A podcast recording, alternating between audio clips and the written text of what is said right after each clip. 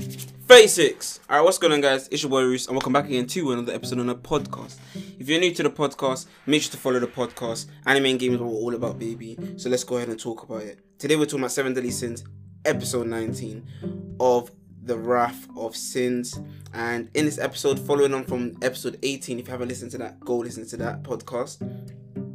Um, Zeldris has just been attacked by Ludociel and Ludociel being Princess Margaret, who has been taken over by Ludociel due to her giving permission.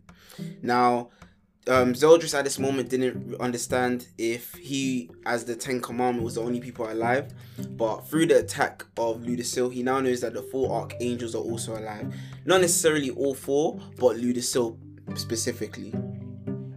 Now, in this episode as well, um, Elizabeth um, who's also a goddess, has you know both her eyes fully unlocked, meaning that she's aware of who she really is, but at the same time has also decided to escape from Meliodas due to Meliodas just not being himself and him trying to like control him like her wishes in order to like fix their curse. And if you don't know from this point on, let me just state what their curse is, okay?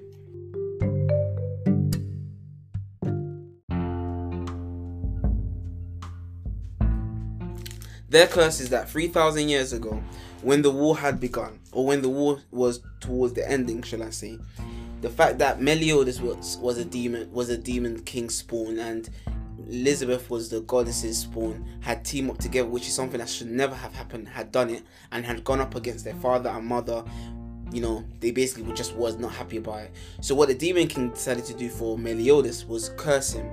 And his curse was basically he would be reincarnated and lose his emotions every time he died. Okay, and the curse for Princess Elizabeth or Elizabeth was that every time she was reincarnated, she didn't have um, the memories of her past life, and she was fated to meet Meliodas, but also die all the time.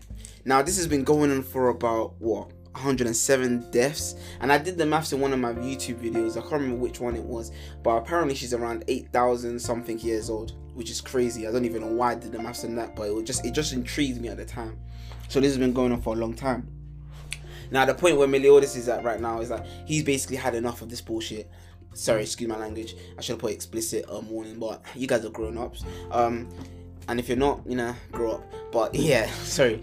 Um, at this point is more of like Meliodas has, has had enough.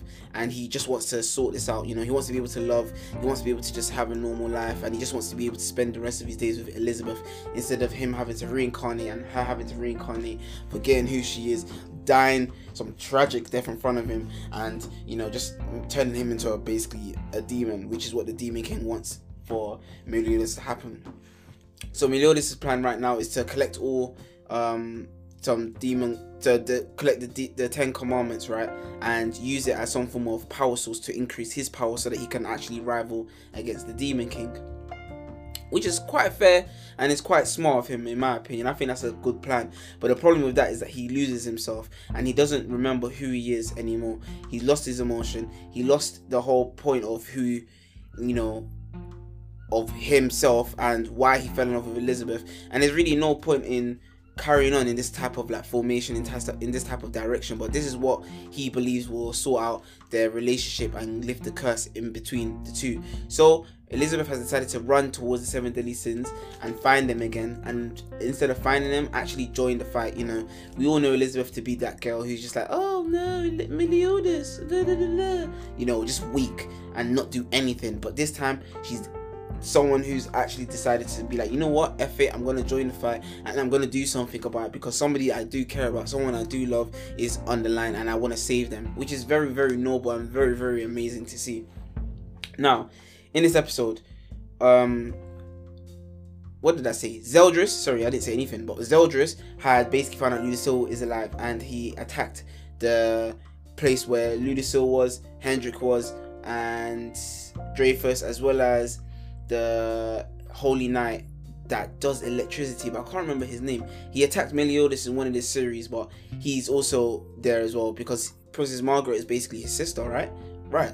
So, or cousin, one of the two. But yeah, he cares about her and he's there. But he's been attacked due to Lucille attacking um, Zeldris and Zeldris attacking them back. So they do survive, obviously, but that's just what goes on. Now, in this episode as well, towards the ending, right?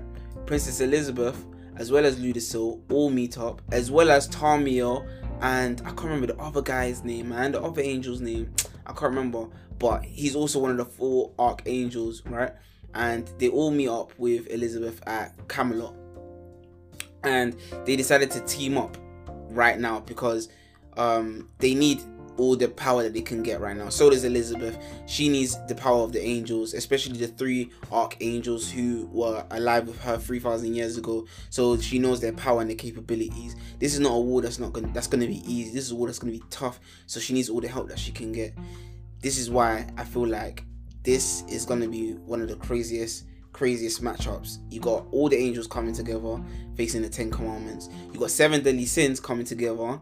Okay, you got people in the seven deadly sins developing their power levels, finding themselves, and it just goes to show the development in the story as well. You know, the you know, forget about the graphics and all of that crap. I love the storyline. The storyline is well built, like it's well done.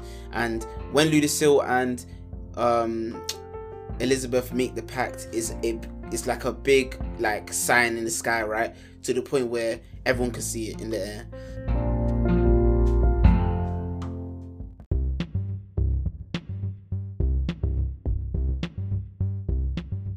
Brilliant. I loved it. Um, Meliodas is still looking for Elizabeth, but he now knows that the pact is going on, and he now knows that he has uh, a, a nemesis, which is basically the angels and seven deadly sins which are going to be ganging up on him which is which are the demons excuse me in order to stop him from becoming a demon king now in this episode right um we get to see some form of relationship being built here from the angels and the people who are somewhat worshipping the angels and looking up towards the angels. Not because they know that they're strong but because they're much more wary of them because they're not sure of who like who uh, they are really. Being that they've just turned up from nowhere and taken vessels from people do you know what i mean? It's kind of scary to know that someone can do that and then you know they have utmost power against you or above you and they can do whatever they want to do to you, like hypnotize you or make you believe you're this and that when really you're not do you know what i'm saying? So it's crazy. Episode 19 very intriguing very interesting. I feel like the graphics in this and the animation was actually well done. Nothing much really goes on except for the explanation of um, Mael, who was the fourth archangel, who was also killed by one of the Ten Commandments. I don't want to go into de- too much detail about that because they didn't really go into too much detail about that. But you know, that's probably gonna be that's gonna be explained later on in other episodes in the podcast. I definitely know that possibly. And if I do forget, well, I guess it's just other things about the episodes that I gotta talk about, you know. um, we got a touching moment towards the ending of episode 19 on how Elizabeth and the King of Camelot are basically trying to understand if Elizabeth, who's also the angel from 3000 years ago, is also the same person who happens to be the same child of the King of Camelot who had been raised by him. And it was touching to see that she is still that girl, you know. She's every single part of every single person she has been in the past lives, and that can't change the relationship that she's developed and formed with everyone else. So it's been your boy Roos. Hope you guys enjoyed this episode of the podcast. Whether you're listening to this in the day, afternoon, or evening, make sure to leave a follow. I really do appreciate it. We are all about anime and gaming, baby. 36 squaw squaw. I'm out. Peace.